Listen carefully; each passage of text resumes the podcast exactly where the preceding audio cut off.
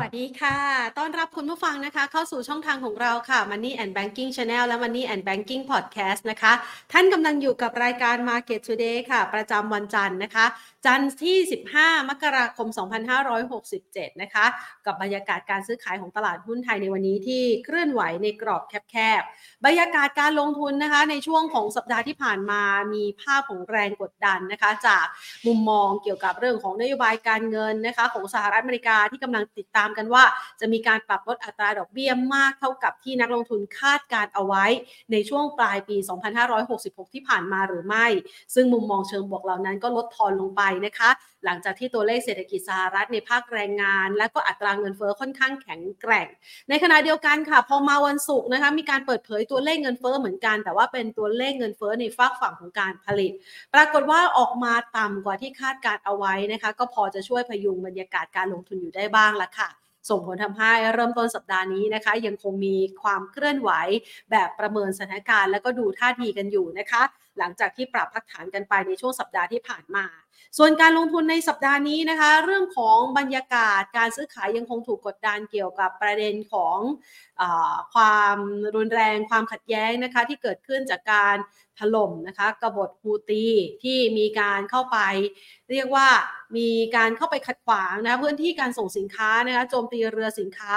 ในทะเลแดงนะคะประเด็นต่างๆเหล่านี้ยังคงมีผลต่อการลงทุนในสินทรัพย์ต่างๆทั่วโลกด้วยนะคะส่วนทางด้านของการลงทุนในตลาดหุ้นไทยค่ะวันนี้อย่างที่เล่าไปนะคะว่าเป็นลักษณะการเคลื่อนไหวแบบกรอบแคบๆนะคะมีทั้งแรงเทขายออกมานะคะในหุ้น Big Cap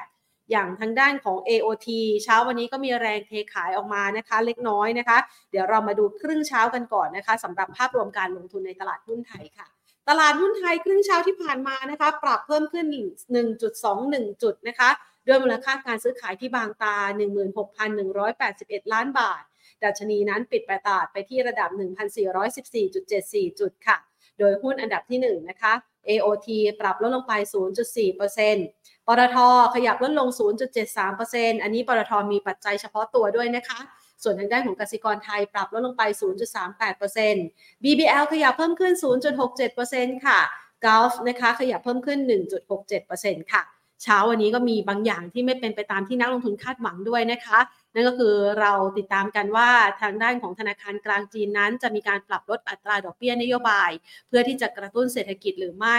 ตลาดคาดหวังให้มีการปรับลดลงมาสักประมาณ ศูนย์จุดหนึ่งเปอร์เซ็นต์ แต่สุดท้ายแล้วคงอัตราดอกเบี้ยนโยบายเอาไว้ที่ระดับเดิมนะคะ สองจุดห้าเปอร์เซ็นต์ เดี๋ยวรอดูตัวเลข จี ดี พี ของจีนที่จะประกาศออกมาในช่วงของกลางสัปดาห์ก็คือวันพุธด้วยแล้วก็จะมีตัวเลขนะคะที่เกี่ยวข้องกับอัตราเงินเฟ้อของญี่ปุ่นในปลายสัปดาห์ด้วยนะคะส่วนภาพรวมการลงทุนของตลาดหุ้นไทยต่อจากนี้นะคะครึ่งเดือนหลังมกราคมนะคะที่เปิดประเดิมกันมาปีสองพันยี่สิบสี่แนวโน้มการลงทุนนั้นจะเป็นอย่างไรค่ะไปพูดคุยกันนะคะกับคุณวิจิตรอารยพิสิทธิ์นักกลยุทธ์การลงทุนจากบริษัทหลักทรัพย์ลิเบอเรเตอร์ค่ะสวัสดีค่ะอาจารย์เพชรลืมเปิดไมค์ค่ะเอ่อสวัสดีครับครับสวัสดีค่ะอาจารย์เพชรนะคะกับนักลงทุนนะคะมาวันนี้นะคะมาเจอกันในปีสองพันยี่สิบสี่นะคะคุณวิจิตรคะสำหรับบรรยากาศการซื้อขายเปิดมาสองพันยี่สิบสี่ดูไม่ค่อยสดใสอย่างที่ใจนักลงทุนคาดหวังเอาไว้สักเท่าไหร่นะคะหรือว่าจริงๆแล้วความสดใสผ่านพ้นไปแล้วคะในมุมมองของคุณเอ่อวิจิตรมองยังไงบ้างคะภาพรวมเนี่ยของเราเปิดมาเนี่ยเล่นได้แค่วันแรกนะครับดิบขึ้นไปแล้วก็ค่อยๆเป็นภาพของการไซด์เวย์อ่าทูไซด์เวย์ดาวลงมาในสัปดาห์ที่ผ่านมาเนาะเพียงแต่ว่าจุดสำคัญเนี่ยการปรับฐานของสัปดาห์ที่ผ่านมาก็ลงมาที่เทสแนวรับพอดีนะครับแถวๆบริเวณสักประมาณ หนึ่งพันสี่ร้อยสิบ บวกลบนะครับก็ต้องบอกว่าเอ่อจังหวะของการลงทุนเนี่ยโมเมนตัมของการลงทุนก็ยังพอที่ได้ลุ้นเพียงแต่ว่าสัญญาณภาพระยะสั้นเนี่ยปัจจัยหลายๆปัจจัยที่ใส่เข้ามาเช่นการผันผวนของตัวเลขเศรษฐกิจต่างๆนะครับที่กดเข้ามาด้วยนะครับทำให้ภาพรวมการลงทุนยังไม่ได้ปลดล็อกมากนักแล้วก็ฟันโฟเนี่ยเห็นว่าทิศทางฟันโฟของต่างชาติเนี่ยช่วงที่ผ่านมาก็อาจจะมีสวัสดิ์มาซื้อได้บ้างหรือว่าท้ายสุดเนี่ยก็ภาพรวมโมเมนตัมยังซื้อไม่แรงแล้วก็มีจังหวะในการขายหน่อยๆด้วยซ้ำไปนะครับก็กลายเป็นว่า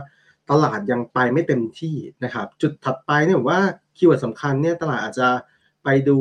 คีย์เว้นที่จะเข้ามากระทบเพิ่มเติมเช่นในเรื่องของตัวผลประกอบการคีย์นี้อาจจะเป็นคีย์สำคัญในการที่ จะตอบโจทย์ว่าภาพรวมตัวบ้านเราเนี่ยยังมีรุ้นในการที่จะปรับตัวขึ้นต่อหรือไม่นะครับในภาพระยะสั้นนะครับค่ะในตัวผลประกอบการนี่แหละจับตากันนะคะเพราะว่าจะเป็นตัวหลักเลยนะคะในการที่จะผลักดันภาพรวมทั้งหมดของตลาดหุ้นไทยนะคะดังนั้นเนี่ยถ้าหากว่าเรามองในลักษณะแบบนี้นะคะก็คือไม่ได้ปรับตัวได้อย่างหวือหวาอย่างที่เราคาดการเอาไว้ฟันโฟเนี่ยก็ชะงักไปด้วย January effect เราก็คงหวังได้เท่านี้หรือเปล่าคะเราประเมินกรอบเอาไว้ยังไงคะเอ่อสัญญาณนี่ผมว่ายังคงเลี้ยงตัวถือยังคงเลี้ยงตัวเหนือโซน หนึ่งพันสี่ร้อย นะครับตลาดก็ยังอยู่ในโซนที่เอ่อพอได้ยังไม่ได้แย่เกินไปนักนะครับแล้วก็อย่างที่เมื่อกี้เกินไปเนี่ยถ้าผลประกอบการของตัวบริษัทจดทะเบียนของบ้านเราควอเตอร์สี่ที่กำลังจะไล่เรียงออกมาเรื่อยๆจริงๆเช้านี้อย่างฝั่งของตัวทิสโก้ก็ออกมาแล้วนะครับถ้าพวกเนี้ยเป็นภาพของการที่ไม่ได้เซอร์ไพรส์จากภาพของตัวตลาดที่คาดการไว้มากมายเนี่ยผมว่ายังยังอยู่ในกรอบของการที่ค่อยๆหล่อเลี้ยงในโซนนี้ได้นะครับสัญญาณของการลงทุนในช่วงต้นต้นปีอ่ะผมว่ายังไม่ได้แย่เกินไปนะเพราะว่าอีกสตอรี่นึงที่ตลาดกำลังอ่าถ้าย่อลงมาตลาดก็จะใช้สตอรี่นี้เป็นตัวหนุนก็คือเรื่องของตัวการหาหน้าหุ้นปันผลนะครับเพื่อเพื่อลงทุนเนี่ยในโซนสักประมาณมกรากุมภาแล้วก็อาจจะไปเป็นภาพของการขายทำไรก่อนก่อนที่จะขึ้นใหม่ เอ็กซ์ ดี หรือว่าอาจจะรอลุ้นในเชิงของ เอ็กซ์ ดี ไปด้วยเลยนะครับในช่วงสักประมาณเมษาพฤษภานะครับในเนี้ยภาพรวมผมว่ายังแม้ว่ายังไม่ได้ปลดล็อกแบบซะทีเดียวเนี่ยเพียงแต่ว่าปัจจัยแย่ๆมันก็ใส่เข้าไปที่ปีที่แล้วค่อนข้างเยอะนะครับในเนี้ยโมเมนตัมก็อาจจะเหนื่อยนิดนึงอาจจะไม่ได้แรลลี่แบบเร็วๆแต่ภาวะต่างๆก็ยังอยู่ในเกณฑ์ที่ผมว่าปีนี้ยังไงก็ดีกว่าปีแล้วนะครับค่ะค่ะเกณฑ์ยังดูดีนะคะสำหรับช่วงของประเดิมปีสองพันยี่สิบสี่นะคะ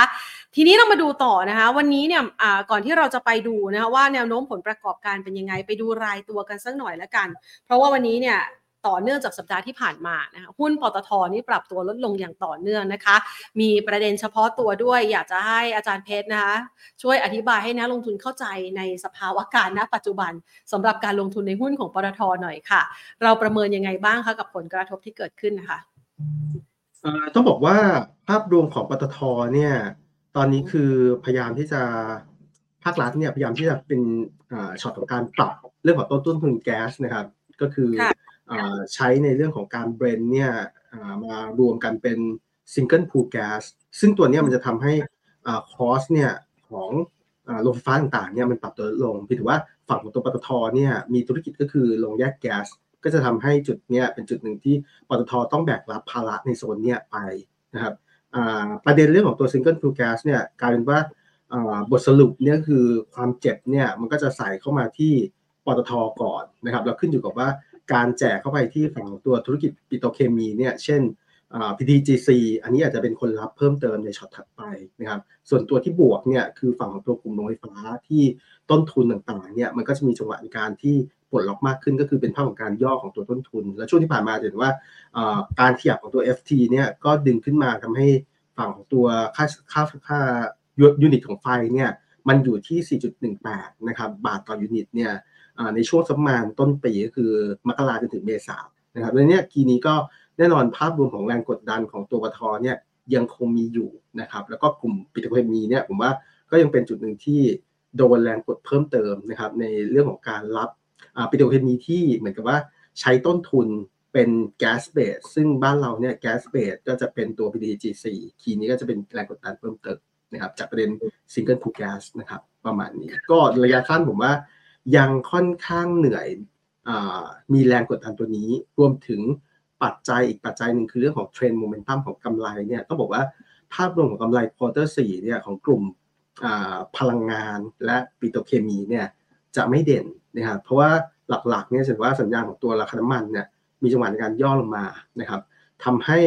อย่างกลุ่มโรงกลั่นเนี่ยจากเดิมที่มีการบันทึกสต็อกเกนเข้าไปในช่วงควอเตอร์ก่อนหน้านั้นเนี่ยควอเตอร์สี่ก็จะมีจังหวะในการบันทึกมาฝั่งตัว stock loss นะครับแล้วก็พวก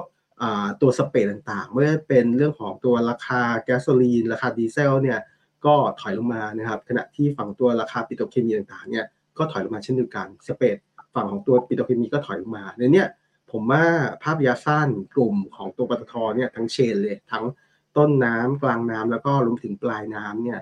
ยังเป็นจุดหนึ่งที่อาจจะชะลอการลงทุนก่อนครับรอก่อนตอนนี้ผมว่าหน้าหุ้นที่แบ่งเป็นสองกลุ่มก็คือกลุ่มที่เป็น global play กับ domestic play ที่แบบว่า domestic play อ่ะอยู่ในเกณฑ์ที่ค่อนข้างดูดีกว่านะครับประมาณนี้ครับค่ะอ่ากลุ่มปตท.หลีกเลี่ยงการลงทุนไปก่อนนะคะเพราะว่าหลายคนก็กังวลใจเกี่ยวกับเรื่องของผลกระทบด้านผลการดำเนินงานหรือว่ากำไรด้วยนะคะทีนี้เรามาดูบ้าง น, นะคะมาดูก่อนที่เราจะเข้าไปหาหุ้นกำไรเด่นเนี่ยนะคะหรือว่ากำไรโตดีเนี่ยอยากจะให้ประเมินปัจจัยภายนอกกันก่อนในช่วงของสัปดาห์ที่ผ่านมามันมีประเด็นของการจับตาสถานการณ์เรื่องของภูมิรัฐศาสตร์เอาเรื่องที่เป็นสดๆร้อนๆเลยแล้วกันนะคะเรื่องของการเลือกตั้งไต้หวันตรงนี้เราให้น้ำหนักความสำคัญไหมคะแล้วเราประเมินยังไงบ้างคะสำหรับท่าทีผลการเลือกตั้งที่ออกมาค่ะครับผลการเลือกตั้งที่ออกมาต้องบอกว่าฝั่งตัวกลุ่มเก่านะครับรัฐบาลเก่าเนี่ยก็ชนะในฝั่งของตัวประธานาธิบดีนะครับก็เป็นสมัยที่สามแล้วนะครับของ ดี พี พี นะครับก็ชนะฝั่งตัวก๊กมินตั๋งซึ่งแน่นอนก๊กมินตั๋งเนี่ยการแบ็คหลังก็คือจีนนะครับขณะที่ ดี พี พี เนี่ยเป็นเหมือนกลุ่มประชาธิปไตยก้าวหน้านะครับที่พยายามที่จะแยกตัวออกจากฝั่งของตัวจีนเป็นใหญ่นะครับในเนี้ยด้วยคีย์เวิร์ดเนี่ยช็อตของตัวทิศทางประธานาธิบดีที่ได้เสียงสักประมาณ สี่สิบเปอร์เซ็นต์ เนี่ยของตัว ดี พี พี เนี่ยก็อาจจะเป็นจุดหนึ่งในการทำให้โมเมนตัมของความรุนแรงเนี่ยระหว่างจีนกับไต้หวันเนี่ยอาจจะมีจังหวะของการคุกกุ่นได้เหมือนกันอันนี้ก็คงต้องมอนิเตอร์ต่อเนาะเพราะว่าคงไม่ผลของการเลือกตั้งคงไม่ได้ถูกใจจีนมากนักจากภาพแบบนี้นะครับในขณะที่ถ้าเราไปดูในเชิงของตัวสภาของเขาเนี่ยซึ่งมีเสียงสักประมาณหนึ่งร้อยสิบสามคนเนี่ยต้องบอกว่าช็อตของตัวสภาเนี่ยเสียงข้างมากเนี่ยต้องกลายเป็นว่าฝั่งของตัว ดี พี พี เนี่ยได้เสียงยังไม่เกินกึ่งหนึ่งนะครับได้ประมาณสักห้าสิบเอ็ดอ่าที่นั่งดังนั้นเนี่ยด้วยคีย์นี้ต้องยอมรับว่าการจะเข็นนโยบายต่างๆเนี่ยอาจจะทำได้อ่ายากลำบากนิดนึงนะครับเพราะว่าฝั่งของตัวก๊กมินตั๋งเนี่ยได้มากกว่าด้วยซ้ำไปดังนั้นเนี่ยตัวแปรอาจจะไปอยู่ที่พรรคที่สามก็คือพรรคทางเลือก ที พี พี เนี่ยรอบเนี่ยได้ได้คะแนนเสียงประมาณแปดที่นั่งดังนั้นเนี่ยกลายเป็นว่าช็อตของการที่เลือกจะเข็นนโยบายอะไรต่างๆออกมาเนี่ยฝั่งของตัวตัวตัวรัฐบาลเองเนี่ยต้องมีจังหวะในการจับมือนะครับในฝั่งของตัวพรรคที่สามคือ ที พี พี เนี่ยเข้ามาด้วยเพื่อเข็นในเรื่องของตัวนโยบายต่างๆนะครับดังนั้นเนี่ยจุดนี้ผมว่าก็อาจจะทึกทักนิดนึงในการเข็นนโยบายขณะที่เลือกมองในภาพรวมของเกมพรรคใหญ่นิดนึงเนี่ยเห็นว่าท่าทีของฝั่งของตัวจีนฝั่งของตัวอเมริกาเนี่ยซึ่งเหมือนกับมอนิเตอร์แบ็คหลังอ่ามอนิเตอร์อยู่ในประเด็นของตัวจีนไต้หวันเนี่ยก็อาจจะต้องดูท่าทีเขา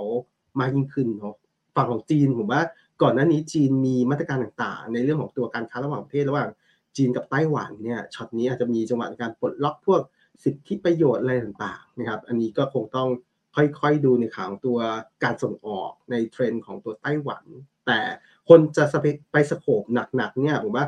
ในเชิงของตัวที่เป็นเด่นๆของตัวไต้หวันเลยคือพวกกลุ่มเซมิคอนดักเตอร์นะครับเพราะถือว่าเป็นหับที่ค่อนข้างใหญ่นะครับแต่โดยรวมผมว่าจีนก็คงคงต้องบริโภคในฝั่งตัวเซมิคอนดักเตอร์จากฝั่งของตัวไต้หวันแหละนะครับในนี้ก็อาจจะไม่ได้กระทบมากมายเผลอๆเนี่ยถ้าดึงเข้ามาที่บ้านเราเนี่ยถ้าเอาเข้าจริงๆเนี่ยมีจังหวะคอนเซิร์นเรื่องของภูมิอะไรต่างๆเนี่ยอาจจะเป็นจุดหนึ่งในการย้ายฐานก็ได้นะครับคือเขาอาจจะมองว่าสัญญาของตัวประเทศที่ไม่ค่อยเกี่ยวข้องเลยไม่ว่าจะเป็นไทยเวียดนามอะไรพวกนี้อาจจะเป็นจุดหนึ่งในการเปิดฐานการผลิตเนี่ยมากยิ่งขึ้นหรือว่าอย่างน้อยเนี่ยจริงๆบ้านเราก็เป็นฮับของบางส่วนอยู่แล้วเนี่ยอาจจะมีจังหวะในการที่ดึงอ่า product ต่างๆจากเดิมที่เคยใช้ใช้ฐานของตัวไต้หวันเนี่ยบ้านเราก็มีบริษัทลูกนะครับหลายๆตัวเนี่ยก็อาจจะเป็นจุดหนึ่งได้ประโยชน์ในการดึงออเดอร์เข้ามาใส่ที่บ้านเราเพิ่มเติมโดยรวมผมว่าบ้านเราไม่น่าจะแย่มากแต่ sentiment ของตัวเอเชียอาจจะอึมครึมนิดนึงนะครับค่ะแสดงว่าในระยะถัดไปเนี่ยกลุ่มเซมิคอนดักเตอร์กับนิคมอุตสาหกรรมก็น่าจะมีโอกาสได้รับประโยชน์จากด้านนี้ด้วยใช่ไหมคะใช่ในในเชิงของตัวนิคมเนี่ยผมว่าน่าจะได้ประโยชน์เต็มๆขณะที่เซมิคอนดักเตอร์เนี่ยอาจจะต้องดูภาพภาวะภาพใหญ่ด้วยว่าเรื่องของตัวภาษีต่างๆจะมีจังหวะในการประเด็นหรือเปล่านะครับแต่โดยรวมโอ้เอาผมว่าอย่างนี้แล้วแต่ภาพระยะกลางยาวเนี่ยเซกเตอร์นี้ยังเป็นเซกเตอร์ที่ยังยังมองเป็นภาพของการที่เป็นเมกะเทรนด์เติบโตได้เนี่ยสองกลุ่มเนี่ยผมว่าน่าสนใจย่อมาก็น่าสนน่าซื้อครับค่ะงั้นก่อนที่จะผ่านตรงนี้ไปนะขอท็อปพิกสำหรับกลุ่มนี้เอาไว้ได้เลยไหมคะมองตัวไหนไว้ว่าน่าสนใจบ้างคะถ้าถ้าฝั่งของตัวนิคมอุตสาหกรรมเนี่ยผมว่าได้ทั้งคู่เทรนด์มันเหมือนกันเลยคือ ดับเบิลยู เอช เอ กับอมตะนะครับคู่เนี่ยเป็นตัวที่จังหวะย่อขานี้ก็ย่อคล้ายๆกันทั้งคู่เลยย่อมาบริเวณเส้นค่าเฉลี่ย อี เอ็ม เอ สองร้อยวัน ตัวเลขอ่าตัวเลขก็อ่าตัวเส้นเนี่ยเหมือนกันเป๊ะเลยทั้งคู่แต่เนี่ยจุดนี้ผมว่าเป็นจุดแนวรับทั้ง ดับเบิลยู เอช เอ แล้วก็มาตะเลยครับสำหรับตัว ดับเบิลยู เอช เอ ก็เอ่อสี่แปดสองนะครับขณะที่ตัวอมตะก็แถวๆประมาณสักอ่ายี่สิบสี่บาทนะครับตรงตรงคู่เนี่ยเป็นแนวรับที่สำคัญนะครับส่วนฝั่งของตัวธุรกิจอิเล็กทรอนิกส์เนี่ยเอ่อต้องยอมรับว่าสัญญาณของตัว valuation เนี่ยอาจจะสูงนิดนึงนะครับก็ต่อรองราคาย่อตัวมาผมว่าย่อตัวมาเนี่ยส่วนตัวยังคงชอบตัวฮาน่าอยู่นะครับจังหวะแถวๆนี้ก็คล้ายๆกันฮาน่าเป็นตัวหนึ่งในการยืนแถวๆเลเวลเส้นค่าเฉลี่ยที่กองแถวๆเนี้ยนะครับไม่หลุดห้าสิบผมว่าเป็นจุดหนึ่งที่น่าสะสมเพียงแต่ว่ากำไรควอเตอร์สี่ของฮาน่าอาจจะไม่ได้เด่นต้องรอการฟื้นตัวเนี่ยกลับมาเด่นๆเนี่ยในช่วงของสักมันว่าควอเตอร์สองเป็นต้นไปเนี่ยสัญญาของปีนี้นะครับสัญญาของตัวฮาน่าจะน่าจะมีโมเมนตัมของการกลับมาได้ค่อนข้างดีมากขึ้นส่วนอีกตัวหนึ่งสำหรับเป็นหุ้นที่เป็น Dark Horse แล้วกันนะครับสำหรับคนที่ชอบเล่นหุ้นไซส์เล็กอาจจะซิ่งๆนิดนึงแล้วดูจังหวะของการเปลี่ยนเนี่ยผมว่า Calcomp เป็นตัวหนึ่งที่น่ากลับมามองมากขึ้นครับ ซี ซี อี ที นะครับ Calcomp Electronics นะครับอ๋อจุดหลักๆของ Story รอบนี้ของ Calcomp เนี่ยคือการเปลี่ยนย้ายฐานการผลิตเข้าไทยในเนี้ยด้วยคีย์นี้จับตาเรื่องของอ่าสตอรี่ของการเปลี่ยนของเขาแล้วก็ออเดอร์ต่างๆที่จะไหลเข้ามากขึ้นในช่วงถัดไปราคาหุ้นเนี่ยเริ่มมีแรงต้องบอกว่าเริ่มมีแรงเก็งกำไรเข้ามาในตัวเนี้ยมากขึ้นเรื่อยหลังจากที่เบรกตัวสองบาทขึ้นมานะครับช็อตนี้อาจจะต่อรองราคาลงมาได้บ้างนะครับก็คืออ่าแถวๆบริเวณที่เขาเบรกขึ้นมาในกรอบนี้ก็ถ้าเกิดย่อลงไปแถวๆสองบาทสามสิบอ่ะผมว่าน่าสะสมนะครับค่ะ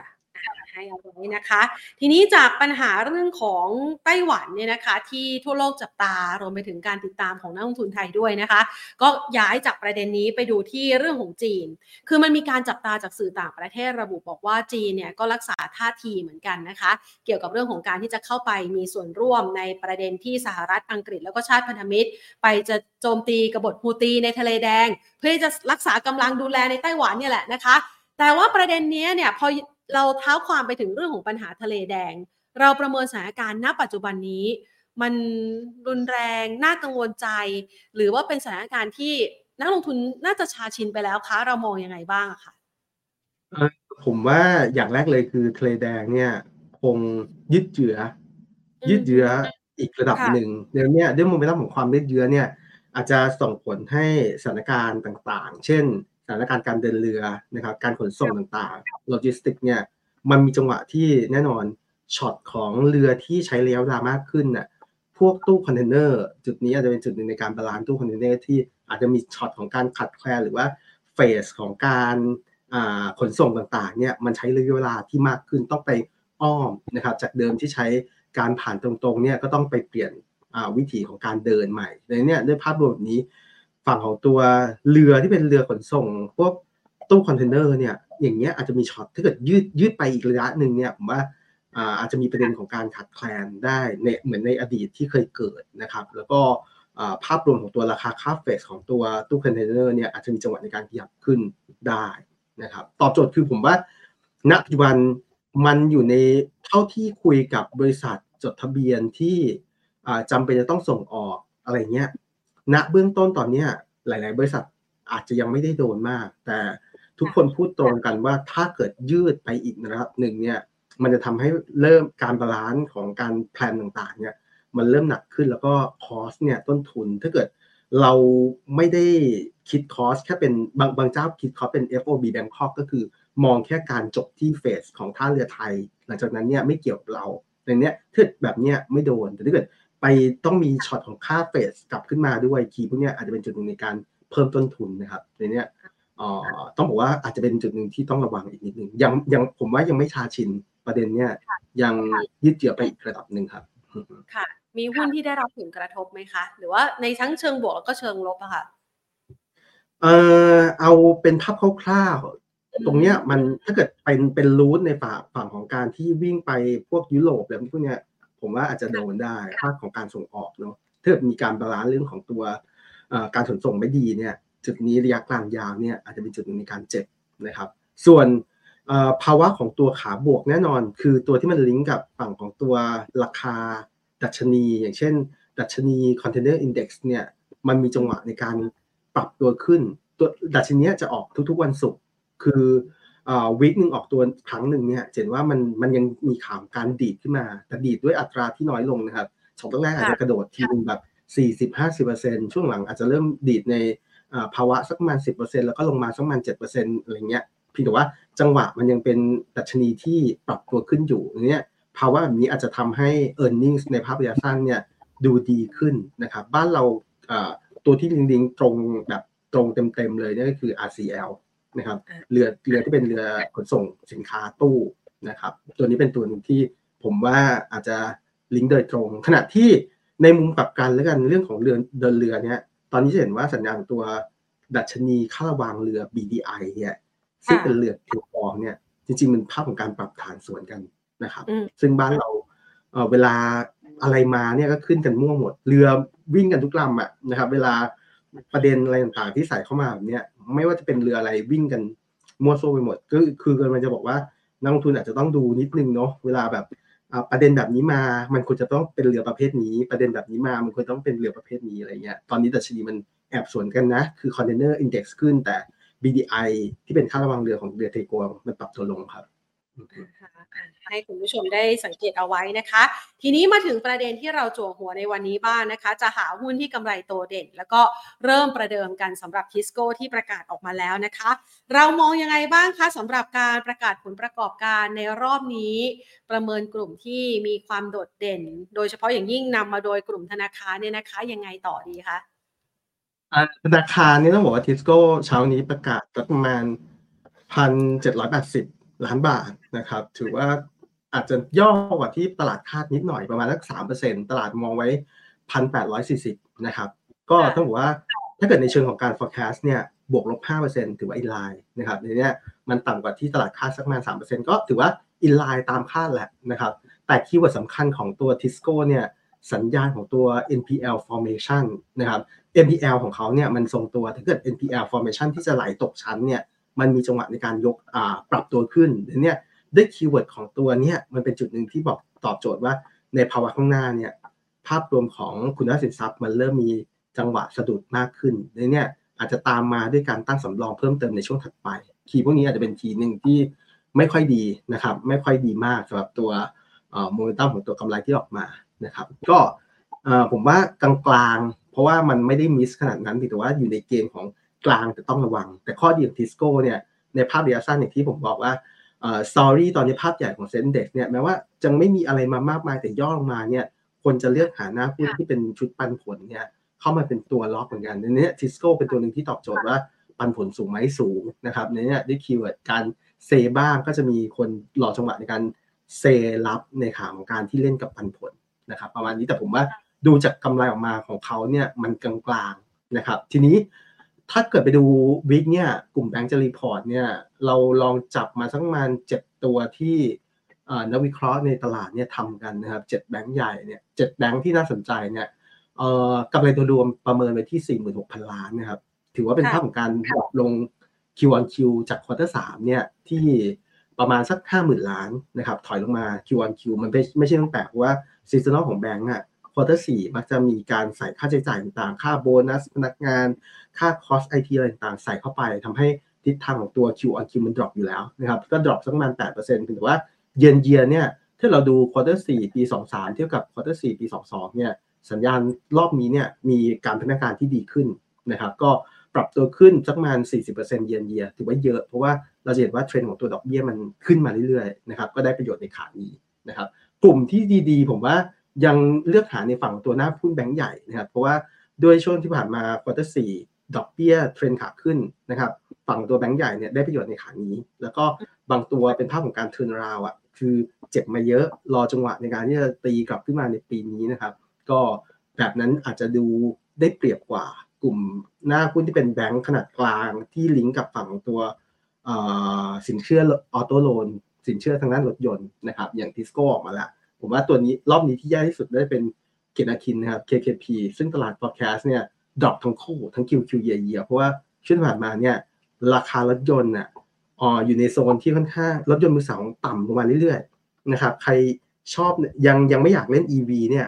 จะมาเล่นรถสันดาปเนี่ยที่เป็นรถยุโรปเลยก็ได้ผมว่า Benz อ่า บี เอ็ม ราคานี่ลงมากระจายมากนะครับคีย์นี้ก็เป็นคีย์นึงที่คนที่ปล่อยสินเชื่อแบบนี้เนี่ยคุณรับสินทรัพย์เสียอ่า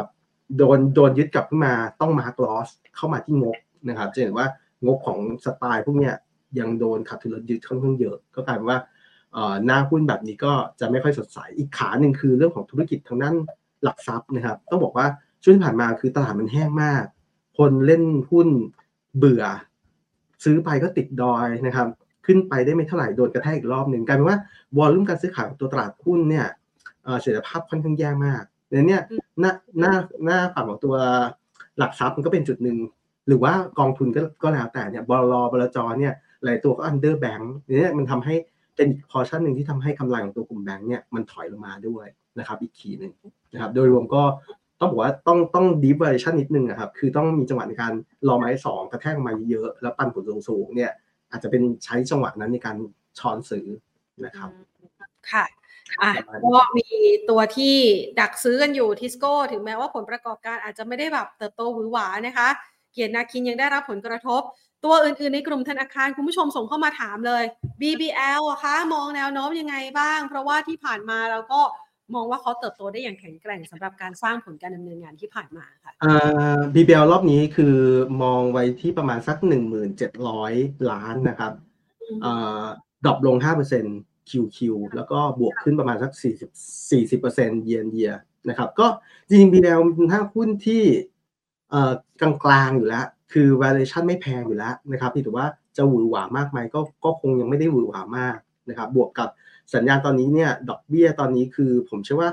ดอกเบี้ยน่าจะเป็นภาพของการแฟลตนะครับปีนี้ดอกเบี้ย policy ของบ้านเรา สองจุดห้าเปอร์เซ็นต์ เนี่ยคงไม่ขึ้นแล้วก็ไม่ลงนะครับกระแสก่อนนั้นๆจะเห็นว่าเริ่มมีประเด็นเรื่องของการเรียกร้องให้โมเมนตัมของตัวดอกเบี้ยเป็นขาลงนะครับแต่เช้าวันนี้เนี่ยจริงๆเอ่อฝั่งของตัวแบงก์ชาติออกมาพูดชัดเจนแหละว่าช่วงที่ผ่านมามีประเด็นหนึ่ง สอง สาม สี่เนี่ยที่เขารู้สึกว่าท้ายสุดเนี่ยฝั่งของตัวดอกเบี้ยบ้านเรา สองจุดห้าเปอร์เซ็นต์ เนี่ยค่อนข้างเหมาะสมแล้วกับภาวะตลาดที่เศรษฐกิจที่ค่อยๆฟื้นตัวอย่างค่อยเป็นค่อยไปอย่างเงี้ยหน้าหุ้นแบบนี้ก็กลายเป็นว่ายังไม่ได้มีปัจจัยกระตุ้นแบบสุดๆแต่ลงมามากๆเนี่ยผมว่า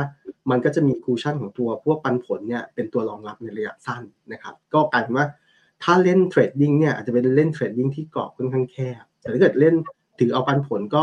ย่อมาเยอะๆขานี้หรือว่ารอซื้อหลังงบออกก็ได้นะครับแล้วก็ถ้าเกิดมีจังหวะเซอร์ไพรส์กระแทกเนี่ยดูยิวเทือดยิวได้เนี่ยซื้อในจุดนั้นแล้วก็ไปรอขายในช็อตของการที่ก่อนจะขึ้นเครื่องหมาย เอ็กซ์ ดี ก็ได้อยู่นะครับประมาณนี้สำหรับตัว บี บี แอล นะคะกลุ่มธนาคารนี้นอกเหนือจากนี้แล้วยังมีตัวท็อปพิกที่เราน่าสนใจที่จะรอดักเก็บได้ไหมคะ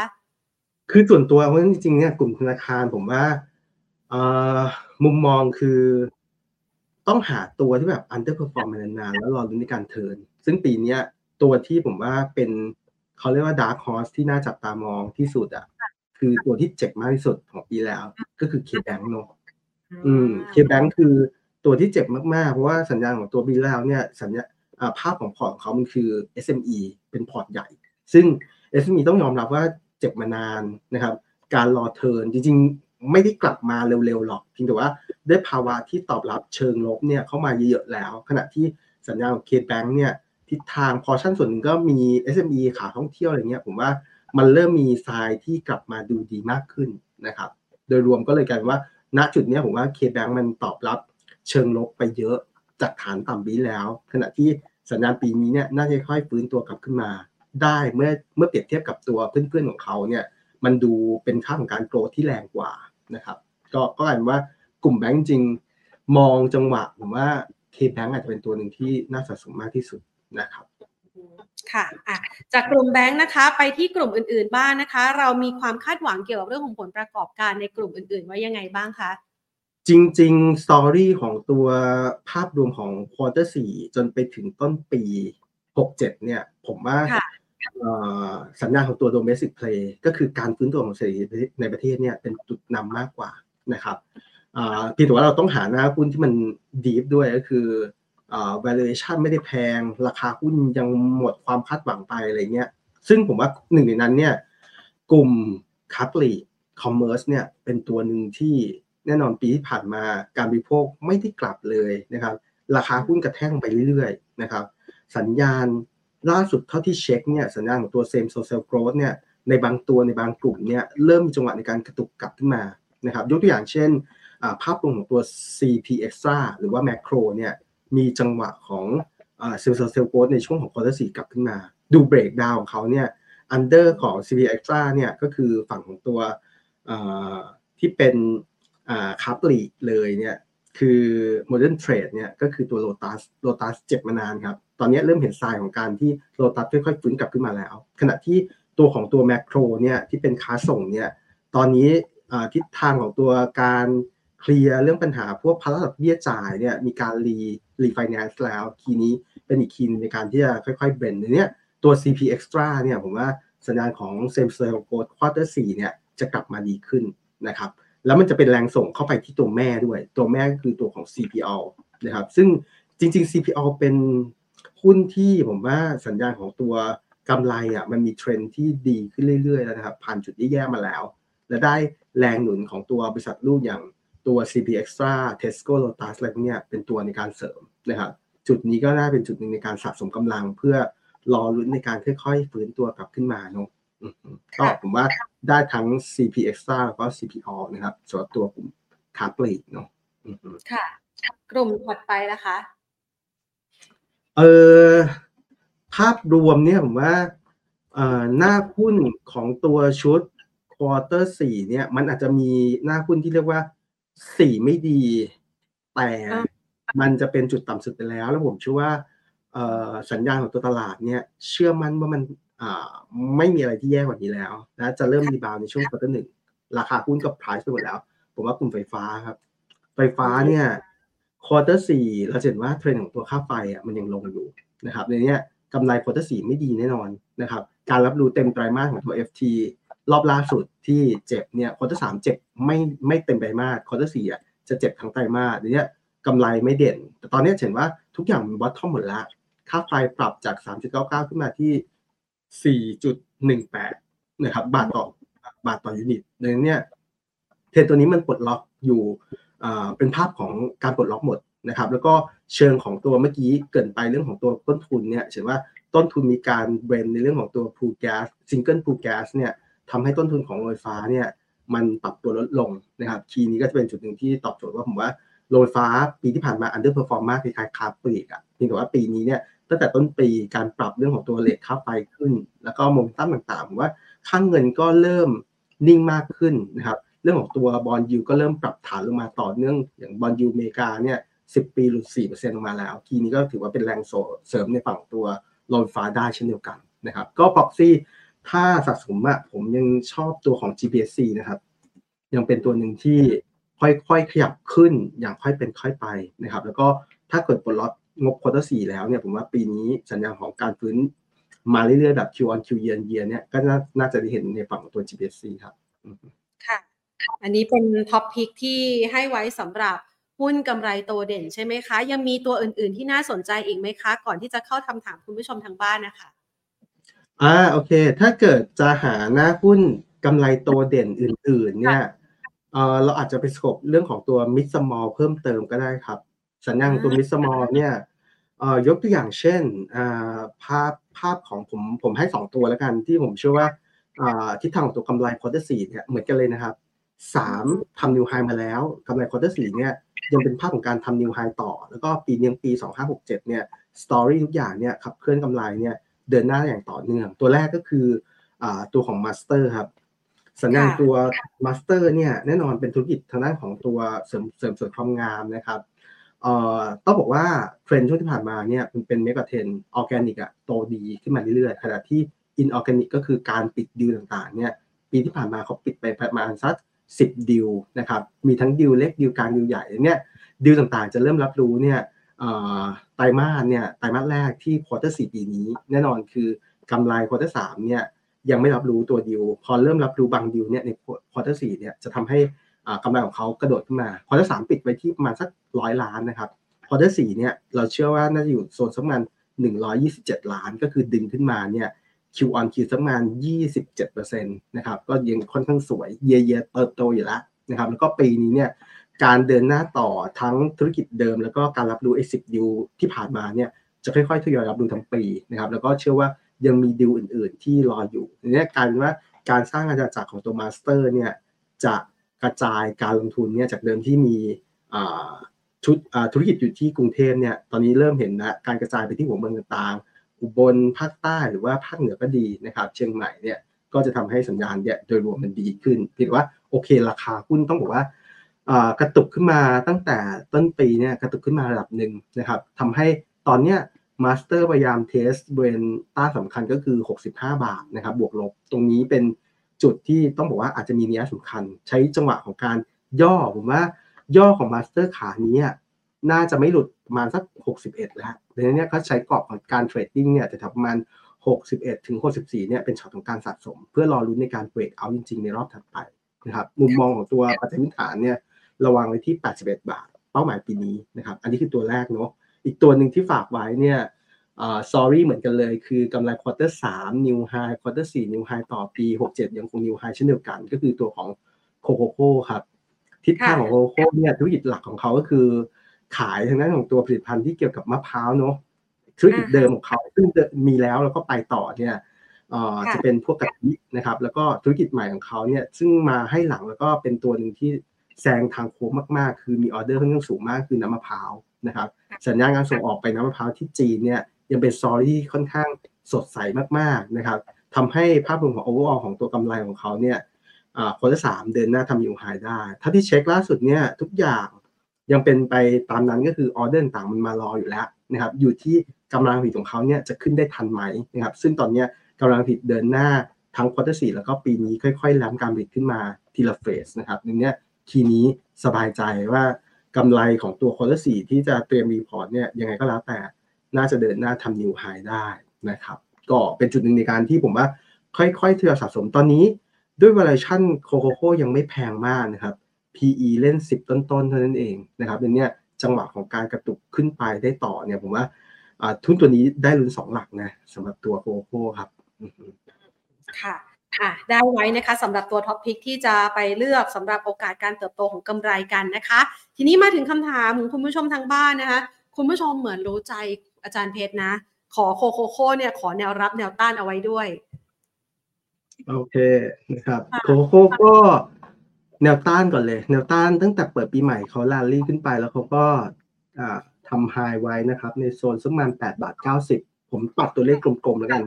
เก้าบาทแปดบาทเก้าสิบถึงเก้าบาทเนี่ยตัวนั้นคือช็อตของแนวต้านนะครับในรอบของการปะทะในรอบนี้ทีนี้สัญญาณของตัวแนวรับเนี่ยณปัจจุบันเขายืนเหนือเส้นค่าเฉลี่ยระยะสั้นนะครับก็ใช้แนวรับเป็นเส้นค่าเฉลี่ย อี เอ็ม เอ ห้าวันนะครับเลี้ยงตัวแต่แถวนี้ได้ก็ค่อนข้างสวยก็คือประมาณสักแปดบาทสี่สิบห้านะครับไม่น่าหลุดในโซนนี้นะครับในนี้กรอบการเทรดก็ แปดจุดสี่ห้า ใกล้ๆนั้นตั้งรับแล้วก็แถวเก้าบาทอาจจะดูแรงประทะนิดนึงนะครับถ้าเกิดเบรกเก้าบาทไปได้ข้างบนเปิดโล่งไปสิบบาทนะครับค่ะค่ะแล้วนี่ขยับไปต่อนะคะคุณผู้ชมสอบถามตัว Ditto ค่ะมองยังไงบ้างคะขอรับต้านด้วยค่ะเอ่อ Ditto เนี่ยช่วงหลังไม่ได้ตามสตอรี่เขามากมายนะครับช่วงก่อนนั้นคือเข้าใจว่าเล่นสตอรี่ของตัวคาร์บอนเครดิตนะครับแต่ทุกคาร์บอนเครดิตเนี่ยเอ่อไม่ว่าจะเป็นปลูกต้นไม้ต่างๆเพื่อจะรอรับในฝั่งตัวเครดิตเนี่ยใช้เวลานิดนึงนะครับเพียงแต่ว่าราคาหุ้นต้องบอกว่าเป็นหน้าหุ้นที่แบบปรับตัวขึ้นแรงมากๆนะครับในช่วงสักประมาณปีสองพันยี่สิบสอง สองพันยี่สิบสามนะครับอ่าอ่าสองพันยี่สิบสองอ่ะดึงขึ้นแรงมากแล้วก็ยี่สิบสามเนี่ยเป็นภาพของการแผ่วลงมาเรื่อยๆเพราะว่าเอ่อ earnings ผมว่ามันมันวิ่งตามสตอรี่ไม่ทันนะครับแต่ปัจจุบันเนี่ยจะเห็นว่าราคาหุ้นมันก็พยายามที่จะสู้เหมือนกันนะบอททอมทำกันไว้ประมาณสักยี่สิบเอ็ด ยี่สิบสองนะครับตอนนี้เนี่ยดึงขึ้นมาใกล้ๆจะเป็นแนวต้านที่มีนัยสำคัญมากๆก็คือเส้นค่าเฉลี่ย อี เอ็ม เอ สองร้อยวันที่สามสิบนะครับง่ายๆที่สุดคือก็คงต้องไปตามเรื่องของตัว earnings เพิ่มเติมว่ากำไรต่างๆเนี่ยมันเข้ามาจนทำให้ พี อี มันลดต่ำลงมากน้อยแค่ไหนที่ถือว่ากรอบของการเล่นระยะสั้นก็คือยังยืนเหนือเส้นค่าเฉลี่ยสั้นกลางยาวที่โซนสักประมาณยี่สิบเจ็ดเนี่ยได้ก็ยังพอลุ้นนะครับแล้วก็ข้างบนเนี่ย สามสิบเป็น กรอบแนวต้านระยะสั้นแล้วกันนะครับก็คงต้องค่อยๆดูครับว่ากรอบ ยี่สิบเจ็ดถึงสามสิบ เนี่ยมันจะเบรกเอาท์ขึ้นไปได้ไหมนะครับค่ะ อี เอ ค่ะมองยังไงคะอืม อี เอ เป็นธุรกิจที่ผมว่าเอ่อดูเป็นเหมือนเทคโนโลยีนะคือเป็นเทรนด์นะครับที่ถือว่าเป็นเทรนด์ที่แอบสุ่มเสี่ยงนิดนึงนะครับตอบโจทย์คือสตอรี่เกิดใครตาม อี เอ มาเรื่อยเฟสแรกของเขาอะคือโซล่านะครับโซล่าคือมี พี เอ จากภาครัฐที่ให้มาอันนั้นง่ายเฟสที่สองคือลมโรงไฟฟ้าพลังงานลมก็เหมือนกันมี พี เอ รองรับเหมือนกันเช่นเดียวกันเนี่ยสองเฟสเนี่ยเป็นเฟสนึงที่ดึง อี เอ ขึ้นไปเนี่ยแบบหนึ่งร้อยบาทเนี้ยนะครับขณะที่สตอรี่สามเฟสที่สามของเขาเนี่ยมันคือเรื่องของตัวธุรกิจที่จะมาทดแทน พี พี เอ ที่หมดลงทั้งฝั่งของตัวโซล่าที่ทยอยหมดแล้วนะครับบางบางบางโครงการแล้วก็ฝั่งของตัวลมด้วยเช่นเดียวกันเนี่ยมันต้องมีธุรกิจเสริมเข้ามาซึ่งธุรกิจเสริมของตัว อี เอ มันคืออ่าธุรกิจทางด้านของแบตเตอรี่นะครับซึ่งผมกำลังคิดว่าแสดงของตัวแบตเตอรี่เนี่ยมันก็สุ่มเสี่ยงเนาะแม้ว่าเราจะเห็นว่า อี วี มันเกิดขึ้นมากเรื่อยๆมีลงไปอ่ามีรถยนต์จีนเนี่ยเข้ามาเปิดกำลังผลิตของบ้านเราเนี่ยมากขึ้นเตรียมพร้อมเฟสแรกอาจจะเป็นการนำเข้าทั้งคันแต่เฟสถัดไปตามภาครัฐก็คือต้องมีการผลิตชดเชยในบ้านเรานะครับก็ต้องตอบว่าเออสัญญาณของตัวแบตเตอรี่อ่ะมันเป็นเทคโนโลยีที่มันเปลี่ยนอยู่ในช็อตของการเปลี่ยนอย่างรุนแรงเปลี่ยนอย่างรวดเร็วอันนี้ต้องยอมรับว่าไม่แน่ใจจริงๆว่าสัญญาณของตัวพัฒนาการของตัวแบตเตอรี่ของ อี เอ เนี่ยมันจะตอบโจทย์มากน้อยแค่ไหนจะมีจังหวะในการเอาหรือเปล่าอะไรเงี้ยนะครับดังนั้นเนี่ยความเชื่อมั่นที่เกิดขึ้นเนี่ยมันก็เลยใส่ไปที่ราคาหุ้นราคาหุ้นของ อี เอ ยังunderperform อยู่นะครับก็ค่อยๆติดตามเรื่องของตัวธุรกิจแล้วก็ผลประกอบการมาเบรนกันในขณะที่อย่างที่บอกไปว่าผลประกอบการของตัวเก่าๆคือโซล่าแล้วก็วินเนี่ยไอตัวลมเนี่ยมันเริ่มถอยของตัว พี บี เอ ที่หมดอายุลงแล้วนะครับทีนี้ผมว่าเอ่อลองมอนิเตอร์ครับไม่ไม่รีบครับสำหรับตัว อี เอ นะครับตัวถัดไปนะคะ บี เอช บำรุงราษฎร์ค่ะอ่า บี เอชบี เอช จริงๆเป็นหน้าหุ้นที่ดีอยู่แล้วทุกคนรู้อยู่แล้วว่าเป็นโรงพยาบาลที่มีบุคลากรที่ดีมากๆนะครับระบบก็ค่อนข้างโอเคมากๆนะครับเพียงแต่ว่าในช่วงที่ผ่านมาก็มีแรงเกมไลน์ขึ้นมาค่อนข้างสวยมากทีเดียวค่อนข้างร้อนแรงนะครับก็กลายว่าคนเล่นสำหรับตัว บี เอช เนี่ยคนต้องเป็นคนเล่นในภาพของระยะกลางยาวนิดนึงเพราะว่าการตอบโจทย์เลเวลสักประมาณสองร้อยสามสิบ สองร้อยสี่สิบเนี่ยของของราคาหุ้นของเขาเนี่ยก็ต้องบอกว่ามันตอบโจทย์ในภาวะที่ค่อนข้างตึงนิดนึงก็ต้องบอกว่าใครเล่น บี เอช เนี่ยเลเวลตรงแถวนี้ผมว่าไม่ไม่ได้ถูกอ่ะนะครับเพียงแต่ว่าต้องยอมรับว่าถ้าสัญญาณของตัวธุรกิจของเขาเนี่ยมันเติบโตได้ดีต่อเนื่องเนี่ยโอเคคนก็จะยอมรับการจ่ายที่เลเวลนี้นะครับจุดสำคัญของตัวบำรุงราษฎร์เนี่ยขานี้ถ้าดูเส้นค่าเฉลี่ยนะก็ยังพยายามที่จะยืนนะครับดูจากกราฟเนี่ยพยายามยืนเบรนเหนือสองสามศูนย์สำหรับคนเก่งกำไรเนี่ยผมว่าถ้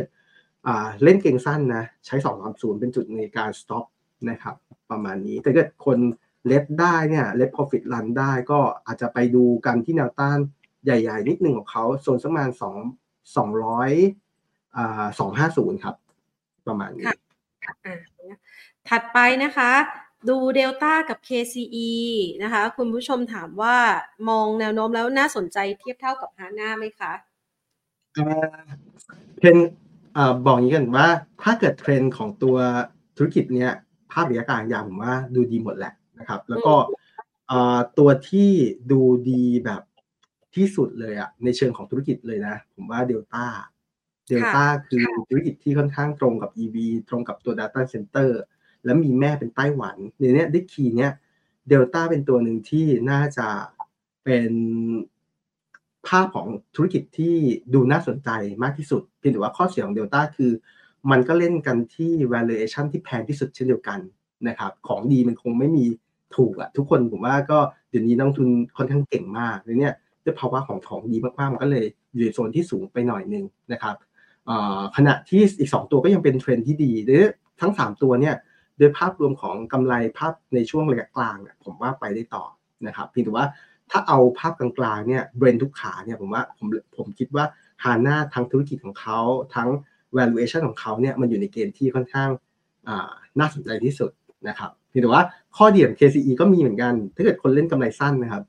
กำไรระยะสั้นๆเนี่ยควอเตอร์สี่เนี่ยสามตัวเลยอ่ะถ้าเกิดเปรียบเทียบวัดกันสามตัว Delta Hana เค ซี อี เนี่ย Delta กับอ่า Hana กำไรจะดรอปนะครับแต่ เค ซี อี อ่ะกำไรยังคงยืนได้นะครับก็กลายว่าเล่นอ่าผมสรุปอย่างนี้เล่นกำไรระยะสั้นควอเตอร์สี่เนี่ย เค ซี อี น่าเด่นสุดถ้าเกิดเล่น Overall ทั้งปีของตัวอ่าหกเจ็ดเนี่ยส่วนตัวเบรนทุกอย่างทุกขาเนี่ยผมว่า Hana แต่เกิดเอาความหวือหวาธุรกิจดีสตรองแข็งแกร่ง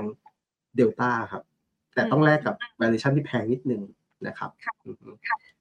เค เค พี ตอนนี้ที่ถูกกดดันอยู่นะคะคุณผู้ชมบอกว่าอยากจะขอแนวรับค่ะจะซื้อไว้รับปันผลเดือนหน้ามองยังไงดีคะ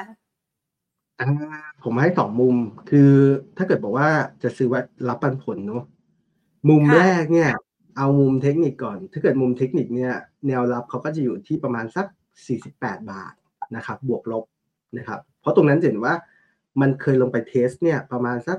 คร่าวๆสามครั้งแล้วแหละนะครับเทสแถวๆสี่สิบแปดบาทอาจจะเออร์เลอร์นิดหน่อยแล้วพยายามดีดกลับอย่างเงี้ยอาจจะใช้ตัวเลขนี้เป็นตัวเลขในใจในการมอนิเตอร์อยากอยากแรกเลยนะครับส่วนประเด็นที่สองเนี่ยแนวรับประเด็นที่สองเพราะว่านักลงทุนบอกว่าอยากได้รับเพื่อปันผลเนี่ยง่ายที่สุดเลยคือเอา forecast ของปันผลเนี่ยตั้ง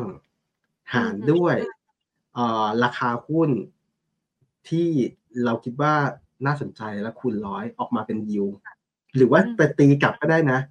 คือเอาเอาเอายิวที่เราเอาราคาเอาตัวปันผลเนาะว่าปันผลเนี่ยคาดการณ์ว่าจะจ่ายเท่าไหร่เนี่ยหารด้วยเปอร์เซ็นต์ที่เราต้องการมันก็จะตีกลับมาเหมือนกับก็คือได้ราคาหุ้นเหมือนกันจุดนั้นนะมันคือแนวรับของตัวตัวแนวรับในใจที่จะได้ปันผลที่เราต้องการเก็ตไหมครับอืมคือประมาณนี้เนาะลองเอาไปดูนะคะอ่ะซันค่ะ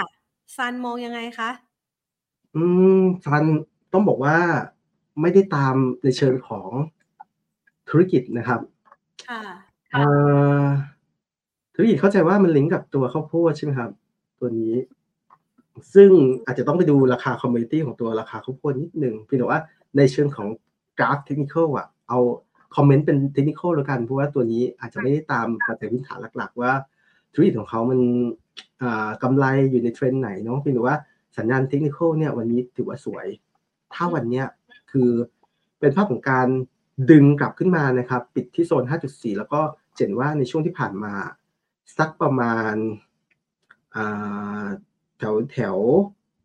ตั้งแต่เดือนเก้าอ่ะนะครับราคาหุ้นของเขาหลังจากที่หลุดเส้นที่มีนัยสำคัญลงมาแล้วเนี่ยวันนี้เป็นวันแรกที่ตีตีดีดตีกลับเนี่ยเหนือเลเวลนี้ดังนั้นเนี่ยได้กลายเป็นว่าภาวะของตัวราคาหุ้นมันมีโมเมนตัมที่ดีขึ้นครับก็อาจจะสำหรับคนเล่นเก็งกำไรเนี่ยผมว่าพอที่จะเก็งกำไรได้นะสำหรับตัวซันครับไวส์กับเดียวเนาะครับอ่าไวส์โอเคกับ บี ดี แอล เลือกตัวไหนดีคะเลือกอะไรสองสองตัวก็บอกว่าอยู่แม้ว่าจะอยู่ในธุรกิจกลุ่มคล้ายๆกันเนาะแต่ว่า proxy ในการดูอ่ะอาจจะต่างกันนิดนึงนะครับเอ่อ พี เอส แอล อ่ะ พี เอส แอล ดูตามราคาดัชนี บี ดี ไอ ค่าระวังเรือนะครับก็คือเรือเทกองต่างๆซึ่ง พี เอส แอล ค่อนข้างตรงมากเพราะว่าธุรกิจของเขา ร้อยเปอร์เซ็นต์ มันก็คืออ่าอ่าเดินเรือเลยนะครับซึ่งภาพระยะสั้นผมว่าสัญญาณมันมีจังหวะในการเบี่ยงมากแล้วก็พยายามที่จะกดลงระยะสั้นในเนี้ยภาวะโซนนี้ผมว่า พี เอส แอล อาจจะหวือหวาไปนิดนึงนะครับขณะที่ฝั่งของตัว Wise เนี่ยเป็นธุรกิจ Freight Forwarder เป็นตัวกลางเนาะในการที่จะส่งสินค้าต่างๆซึ่งลูกค้าของเขาอะหนักๆเลยอะคืออยู่ในเซกเตอร์ของตัวอิเล็กทรอนิกส์แล้วก็ออโต้นะครับทีเนี้ยด้วยภาพรวมถ้าเกิดเราคิดว่าทิศทางของตัวเศรษฐกิจต่างๆไม่ได้แย่เกินไปนักในเรื่องของตัวภาพของการใช้อิเล็กทรอนิกส์การใช้ออโต้ยังอยู่ในเกณฑ์ที่ดีรายได้ของฝั่งของตัว Wise เนี่ยก็จะอยู่ในเกณฑ์ที่ดีเช่นเดียวกันนะครับเขาเป็นภาพของการมาร์คมาร์คมาร์คฝั่งของตัวจัดคอสมากกว่ามาร์คมาร์จิ้นขึ้นไปมากกว่าดังนั้นเนี่ยด้วยภาพรวมก็ถ้าเกิดราคาค่าเฟสกลับขึ้นมามากขึ้นตอนนี้มันมีปัญหาเนาะจากฝั่งของตัวทะเลแดงเนี่ยอาจจะทำให้ทิศทางของตัวราคาค่าเฟสเนี่ยมันสูงขึ้นจุดนี้ก็จะทำให้โมเมนตัมของเขาเนี่ย กลับมาได้ลุ้นมากขึ้นเช่นเดียวกันผมว่าราคาหุ้น วาย ไอ เอส เนี่ยมันตอบโจทย์ในช่วงที่ผ่านมาจากภาวะต่างๆเนี่ยที่ค่อนข้างย่ำแย่ทำให้เฟสมันต่ำมากๆเนี่ยราคาหุ้นมันก็ทิ้งลงมาลึกแล้วครับทีนี้ถ้าเกิดเอาสองตัวเนี้ยถือลงทุนได้ระยะหนึ่งนะผมว่า วาย ไอ เอส เป็นตัวหนึ่งที่รอลุ้นในการเทิร์นราวดีกว่าครับค่ะขอเป็นสองตัวสุดท้ายนะคะมองไปที่โรงไฟฟ้าก่อนกันกุลขอแนวรับแนวต้านค่ะกันกุลตอนนี้แพทเทิร์นก็คือเอ่อต่ำสุดผ่านไปแล้วนะครับแล้วก็เลี้ยงตัวยกขึ้นมา สองจุดห้า และช่วงที่ผ่านมาเลี้ยงตัวโซน สองจุดแปด นะครับเหมือนแพทเทิร์นคือพยายามไซด์เวย์ทูไซด์เวย์อัพแต่ต้องยอมรับว่าทุกอย่างยังอยู่ในขาลงอยู่ยังไม่ได้ปลดล็อกกลับมาเป็นขาขึ้นแต่ในช็อตเนี่ยอยู่ในขาของการที่ลงมาลึกนะครับยังมีรูมในการที่รีบาวด์ขึ้นดังนั้นเนี่ยกรอบแนวต้านถ้าเราจะถ้าเราเห็นเนี่ยกราฟเนี่ยวันที่ยี่สิบเอ็ดธันวาไฮที่เขาทำไว้ที่สองร้อยเก้าสิบหกนะครับขอปัดขึ้นแล้วกันปัดขึ้นเป็นสามบาทดังนี้เอ่อแนวต้านแน่นอนต้านระยะสั้นคือ สองจุดเก้าหก จนถึงสามบาทอันนี้คือต้านระยะสั้นนะครับของตัวอ่ากันกุลขณะที่ต้านระยะกลางนิดนึงมองขึ้นไปด้านบนมันจะมีเส้นค่าเฉลี่ยสองร้อยวันที่ประมาณสักสามบาทสามสิบนะครับประมาณนี้อันนี้คือต้านเนาะ สองจุดเก้า ถึงสามบาทแล้วก็อีกต้านหนึ่งคือแถวประมาณสักสามบาทสามสิบขณะที่ฝั่งของตัวแนวรับวันนี้ถือว่ามีแรงเก็งฝั่งของตัวกันกุลกลับขึ้นมาได้ดีได้สวยเหมือนกันนะครับก็ทิศทางของแนวรับก็แน่นอนคือไม่ควรที่จะลงไปต่ำกว่า สองจุดแปด ครับค่ะตัวสุดท้ายนะคะเทสโก้ค่ะมองยังไงคะเทสโก้แคสโก้ต้องบอกว่าด้วยภาวะของเขาเนี่ยทิศทางของช่วงที่ผ่านมาจุดหลักของเขาคือเรื่องของตัวเวเนซุเอลาเนี่ยซึ่งเป็นแหล่งสำคัญของการที่เป็นซอร์สในการนำน้ำมันดิบเข้ามาเนี่ยในการแคร็กนะครับเพื่อทำยางมะตอยซึ่งตัวเครื่องจักรของเขาอ่ะของแคสโก้เนี่ยโรงกลั่นของเขาเนี่ยมันใช้ประสิทธิภาพที่ดีสุดกับตัวเวเนซุเอลาซึ่งช่วงที่ผ่านมาเวเนเนี่ยโดนคว่ำบาตรนะครับขณะที่ตอนเนี้ยฝั่งของตัวเวเนซุเอลามีจังหวะในการปลดล็อกแล้วดังนั้นเนี่ยด้วยต้นทุนจากเดิมที่เขาต้องไปหาแหล่งอื่นๆแล้วประสิทธิภาพในการทำยางมะตอยอ่ะได้ไม่ค่อยดีตอนนี้ก็จะเป็นมุมมุมตั้มที่ค่อยๆเริ่มกลับแต่กลับแบบค่อยเป็นค่อยไปนะครับดังนั้นเนี่ยด้วยจุดนี้ถ้าถ้าไม่มีปัญหาเรื่องของเวเนซุเอลาต่อเนื่องเนี่ยคีนี้ก็น่าจะค่อยๆฟื้นกลับขึ้นมาได้นะเพียงว่าด้วยราคาหุ้นของเขาอาจจะเป็นราคาหุ้นที่ค่อนข้างเหวี่ยงไปนิดนึงอ่ะแต่ผมว่ามันผ่านจุดที่เรียกว่าแย่ที่สุดของเขาแล้วนะครับเพราะตอนนี้มันปลดล็อกเวเนไปแล้วก็ค่อยๆดูกันไปครับคืออย่างแนวรับสำคัญเขาก็จะอยู่สักประมาณสิบหกบาทเคยกระแทกมาแล้วก็รีบาวขึ้นไปหลังที่การปลดล็อกเวเนแต่ก็ท้ายสุดก็ไปได้แบบสิบเก้าแล้วก็กลับมาสิบหกใหม่เนี่ยการว่าถ้าเกิดเราเห็นกราฟแบบนี้คือใกล้ๆสิบหกผมว่าต้นทุนไม่เสียเปรียบอะนะครับแต่จะกลับไปได้มากน้อยแค่ไหนค่อยๆดูทีละเปราะเปราะแรกก็คือเส้นค่าเฉลี่ยที่มีนัยยะนะครับประมาณสักสิบเจ็ดบาทแล้วก็สิบเจ็ดบาทห้าสิบนะครับเนี้ยอาจจะเก็งสั้นก่อนสิบหกถึงสิบเจ็ดแถวๆนี้ไปก่อนแล้วก็ค่อยๆดูกำไรในการเป็นเทรนด์กลับขึ้นมาอีกขาหนึ่ง Tesco อาจจะชอบน้ำมันที่ถอยลงนะครับเป็นน้ำมันถอยลงเนี่ยอาจจะเป็นบวกจอด Tesco ก็ดูโมเมนตัมภาพใหญ่ของตัวเทรนด์น้ำมันไปด้วยและการประกอบกันไปครับนะคะก็ตอบคำถามคุณผู้ชมนะคะที่อยากจะให้อาจารย์เพชรนะคะช่วยวิเคราะห์ให้ในรายตัวนะคะมาฝากกันแล้วก็หาตัวท็อปพิกในกลุ่มหลักๆด้วยนะคะที่สามารถไปเลือกศึกษาแล้วก็ลงทุนกันต่อได้นะคะวันนี้ขอบคุณคุณวิจิตรมากนะคะที่มาให้ไอเดียการลงทุนกับรายการเรากันค่ะสวัสดีค่ะขอบคุณมากครับสวัสดีครับค่ะคุณวิจิตรอารยะพิสิทธิ์นะคะนักกลยุทธ์การลงทุนจากบริษัทหลักทรัพย์ Liberator นะคะคุยกันนี่ครบทุกเรื่องเลยนะคะทั้งสถานการณ์ปัจจุบันนะคะทั้งกรณีของการที่อยากจะเลือกเก็งกำไรนะคะในด้านของผลประกอบการซึ่งถือได้ว่าเป็นตัวเอกเป็นพระเอกหลักๆในการผลักดันตลาดหุ้นไทยนะคะคือถ้าเราสามารถสร้างกำไรได้ดีนะคะมีกำไรกำไรดีคนที่เขาอยากจะเข้ามาลงทุนเขาก็จะมองตัวนี้แหละค่ะเป็นหลักสำคัญนะคะเหมือนกับเวลาที่เราเลือกหุ้นหรือว่าเลือกบริษัทที่จะเข้าไปลงทุนเราก็มองอะไรบ้างคะยอดขายรายได้นะคะกำไรแล้วก็หนี้สินต่อทุนนะคะเขามีสถานะการเงินแข็งแกร่งไหม มีศักยภาพในการสร้างรายได้ได้มากน้อยแค่ไหนนะคะตัวนี้ก็เป็นพระเอกในการผลักดันตลาดหุ้นไทยก็เมื่อสักครู่นี้นะคะคุณวิจิตรนะคะหรือว่าอาจารย์เพชรของหลายๆท่านนะคะก็ให้ไอเดียการลงทุนเอาไว้ลองไปฟังกันดูนะคะตั้งแต่ช่วงต้นรายการมีหลายธีมที่น่าสนใจในด้านการลงทุนมาฝากกันแล้วค่ะวันนี้ลากันไปก่อนนะคะสวัสดีค่ะ